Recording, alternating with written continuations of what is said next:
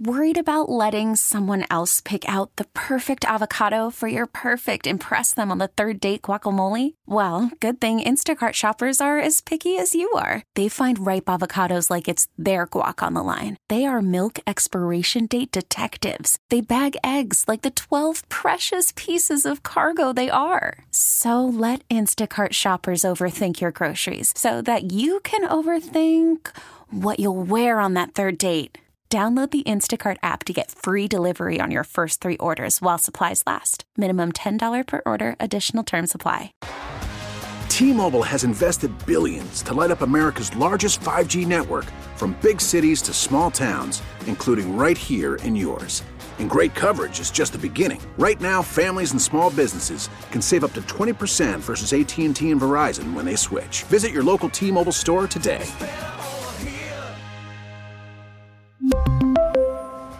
Plan savings with three lines of T Mobile Essentials versus comparable available plans. Plan features and taxes and fees may vary. The most terrifying things we're hearing is some people who were seemingly young and healthy. They go in, they're just having a little bit of fevers off and on, maybe a little bit of shortness of breath if they're walking upstairs, and then all of a sudden they decompensate they need a ventilator. They seem to be getting better, and then their heart starts failing. And there's just no way to know who those folks are going to be. That's health reporter Michelle Cortez. This is WBBM's In Depth, where we take a deep dive into a story we're telling on the air.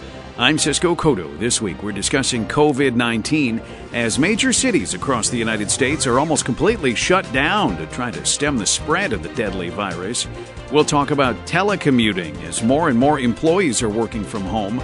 We'll also look at America's appetite for comfort foods during a very uncomfortable time for the world. This could be a boost for packaged food companies that have lost a ton of market share over the last decade. First, though, let's talk about some of the latest developments in the COVID 19 outbreak, including a complete shutdown of India and a postponement of the Summer Olympics. Michelle Cortez, health reporter at Bloomberg News, is with us. Michelle, you are on daily briefings with the World Health Organization and the Centers for Disease Control and Prevention. Uh, what do you see as the biggest piece of data, the biggest piece of news that we're getting right now? Well, really, what we're seeing now is this very differentiated outbreak across the entire world. The U.S. is starting to become the center of the epidemic. Sadly, it looks like that's going to be New York, but we're also seeing outbreaks in Louisiana. We're having it in California and Washington. Certainly, we're seeing some cases in Colorado and in Illinois. So, every different area is doing different things to try to get this under control, and trying to synchronize it is going to be challenging. Is there any comfort or encouragement in the fact that it seems as though things are stabilizing in China? Things are definitely stabilizing in China. I think that's really great news. It shows us how long this virus lasts. It also shows us that some of these social distancing steps that can be taken do have an impact. The government has said that they're going to start opening Wuhan back up, but that's also going to be an interesting thing to watch because the concern there, of course, is that they're going to start importing virus from other places such as Europe and in the United States. So stay tuned on that one. And so that has to have some health professionals saying they, they say, I think in many people's minds, this is just a few weeks and then we'll kind of roll through this. Uh, but we're looking at many months, not only for this to be taken care of here in the United States, but really around the world. It's definitely going to be months. It's a little bit disconcerting. President Trump is planning to open the U.S. again relatively recently. He said today that he's hoping that the U.S. economy is back and humming by Easter Sunday, which is on April 12th. That's just 19 days from now. Meanwhile, Wuhan, that's been shut down for months now, is opening up on April 4th. So the question is, is whether or not this opening back up is going to actually enliven the economy, the global economy, and help us rebound, certainly in the stock market and with all of our jobs and incomes, and allow us to return to some degree of normalcy, or if it's actually going to create a rebound of the virus itself and lead us to an even longer and harsher outbreak. Talk about the social distancing uh, because it's not, again, I think in some people's minds, social uh, distancing is about killing this thing and getting rid of it. Uh, but from what I've been hearing, it's really just about slowing it down so we can deal with the people who are sick. Is, is that right? As a general rule, once you have the virus that is so widespread as it is in the United States, just social distancing isn't going to be enough to stop the virus. You just think about it. As long as you're within six feet of somebody who is vulnerable to it, that virus is going to keep passing. So even within households, even just within a grocery store, that sort of thing, someone is going to be going and picking it up from someone else. Like we're not all completely isolated in our own little bubbles for two weeks. If we did that, maybe we could stop the virus entirely. If we could all be perfect for two weeks in the entire world, that's just unlikely to happen. And so what they're doing exactly, Cisco, is what you said. They just want us to slow it down a little bit so that slowly as the virus moves through, it won't overwhelm the healthcare system. And then once somebody's been infected, they no longer will be vulnerable to it. So that virus can't jump from one person to the next. And at some point, if it doesn't have a host to go to, it does die off. So that's what they're looking for exactly. And we'll see if that works. And is there also something to, uh, if they can just slow it down, maybe they get to the point where they have some sort of drug or other treatment that could help people who are vulnerable. But it's going to take a while to get that. Exactly. We are hoping that some of these novel approaches that are being studied might hit, might be successful. Remdesivir is in clinical trials. They think by the end of April we might have some early data on that. There's been a lot of talk lately about a malaria drug and an antibiotic which most people would not think would be successful at all against a virus, but there is some idea that perhaps some people have both viral and bacterial infections. So we'll see if that works. There's even a vaccine that's just starting in clinical trials, which has progressed at a breakneck, unbelievable pace. So they're thinking they might start testing that in some healthcare providers in the next couple of months by the fall, perhaps. But before it's available widely to everyone, that's for sure going to be another year to a year and a half. But things are coming along. So if we can just delay it until we get some kind of treatment help, then that would be good. And is there maybe a word of warning necessary that as you're hearing about all these possible treatments that are just being tested, that you shouldn't necessarily take matters into your own hands and start ingesting things that you see online or uh, different treatments that you might have around the house? Oh, right. We've definitely been hearing about some of that stuff. A lot of these medicines are available already, and so people are out there trying them out. And without exception, every medicine has side effects. Not every medicine works for every person, and these experimental medicines, or even using an approved medicine in a new way, you don't know how that's going to work. There are some situations where we had back with SARS and swine flu where people were taking things that actually made them worse and it made them more likely to have side effects and more likely to die than if they hadn't done anything at all. So definitely don't. The FDA is putting out warnings today about fraudulent drugs, fraudulent tests.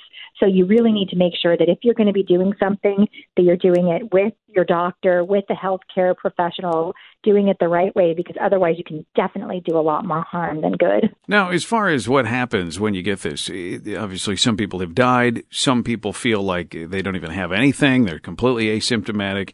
Uh, talk about that challenge of not really knowing that you have something, or also it going to the opposite end where it might get really, really extreme. You just don't know you have absolutely no idea. We keep seeing these reports of people who were tested kind of incidentally. Maybe they had somebody in their environment and they were famous or they had money or the availability and they're testing positive people that you would have never expected to be positive.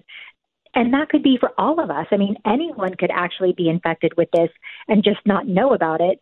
On the other side of things, you might have like a stuffy nose or a cough and feel other than that well, but you know, certainly you should stay home if that's the case. And of course, it does play out differently for different people. I mean, the most terrifying things we're hearing is some people who were seemingly young and healthy, they go in, they're just having a little bit of fevers off and on, maybe a little bit of shortness of breath if they're walking upstairs, and then all of a sudden they decompensate, they need a ventilator, they seem to be getting better, and then their heart starts failing, and there's just no way to know who those folks are going to be. So the the fear is real if you get severe disease that it could be very bad for you indeed and even if you don't have any disease at all you could potentially be making your friends and family sick now let's turn our attention to the workplace, although those are very empty these days as more and more employees are working from home. How are the workers navigating working from home and also their bosses? Especially in an environment where a lot of leaders are trying to maintain a team atmosphere. Tom Gimbel, founder and CEO of LaSalle Network in Chicago, joined us on the WBBM Noon Business Hour, talking about the challenge of maintaining camaraderie when everyone's working remotely. Tom, I think at first a lot of companies scrambled just to get their employees online so they could get some work done. Uh, now, though, camaraderie seems to be the next order of business. There's no doubt about it, Cisco, and you have uh, a m- bunch of different aspects of office camaraderie. Number one is collaboration and working together, and how you do that without seeing everybody's face. And secondarily is the social interaction that you lose from the water cooler and the happy hours that are being missed. And trying to find the perfect balance of those because usually with workplace flexibility uh, and working from home, it's not everybody, right? There's usually people holding down the fort. And it's a little bit harder when everybody's got it.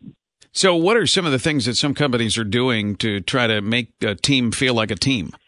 Yeah, so what we've been doing at LaSalle Network, and we've been coaching all of our clients to do, is, and if people aren't using Zoom video software, uh, they're really missing the boat. So it's it's it's like Skype, but easier and better uh, to use and to log on.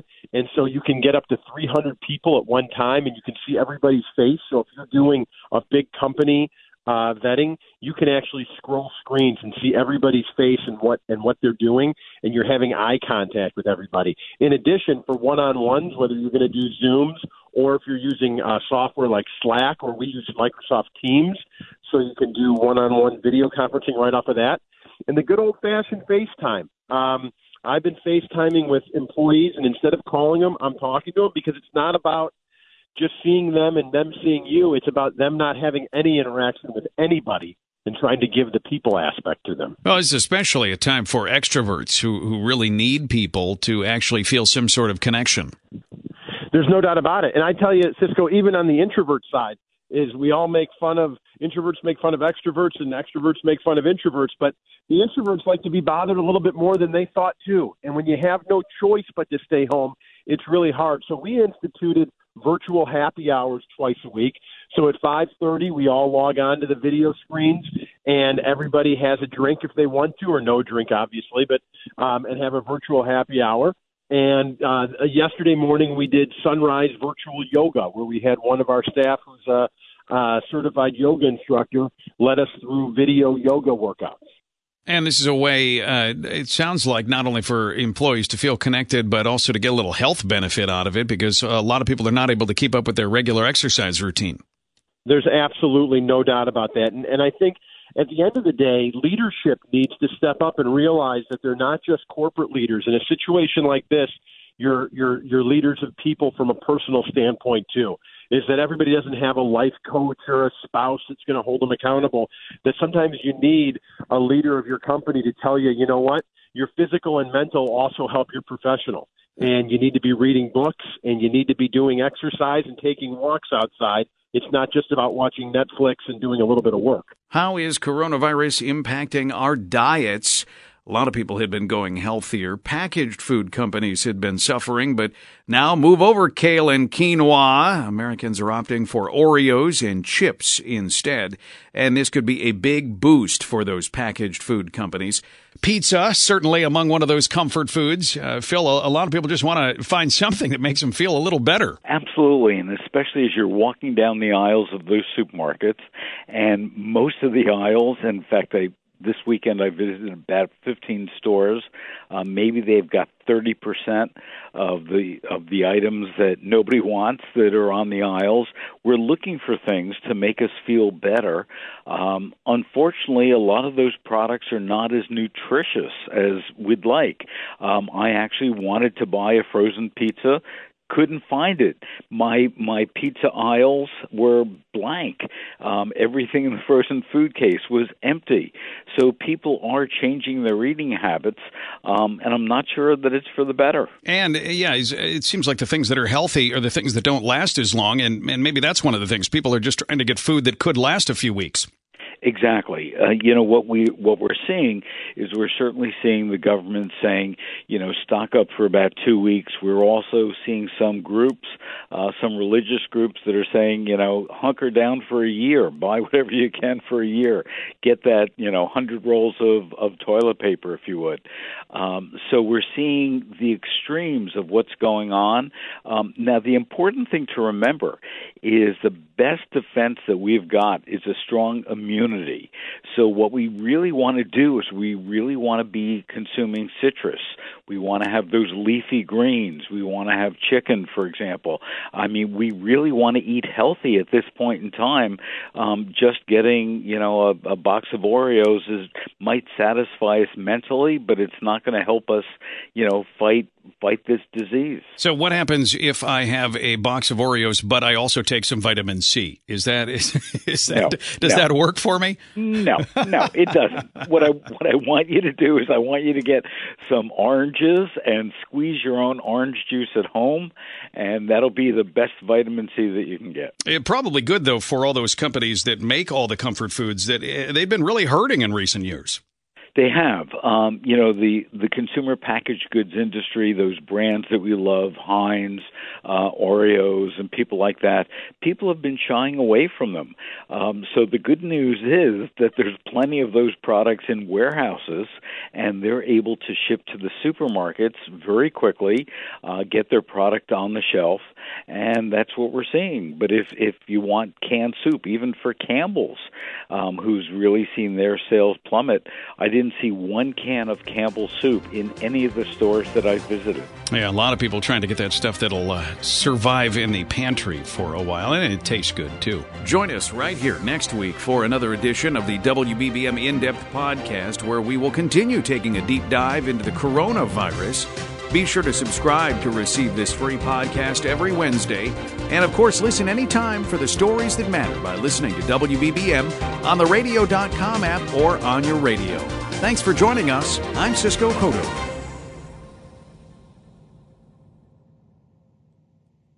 We really need new phones. T-Mobile will cover the cost of four amazing new iPhone 15s, and each line is only $25 a month. New iPhone 15s? Only at T-Mobile get four iPhone 15s on us and four lines for 25 bucks per line per month with eligible trade-in when you switch. Minimum of four lines for $25 per line per month with auto pay discount using debit or bank account. $5 more per line without auto pay, plus taxes and fees. Phone fee at 24 monthly bill credits for all well qualified customers. Contact us before canceling account to continue bill credits or credit stop and balance on required finance agreement due. $35 per line connection charge applies. Ctmobile.com.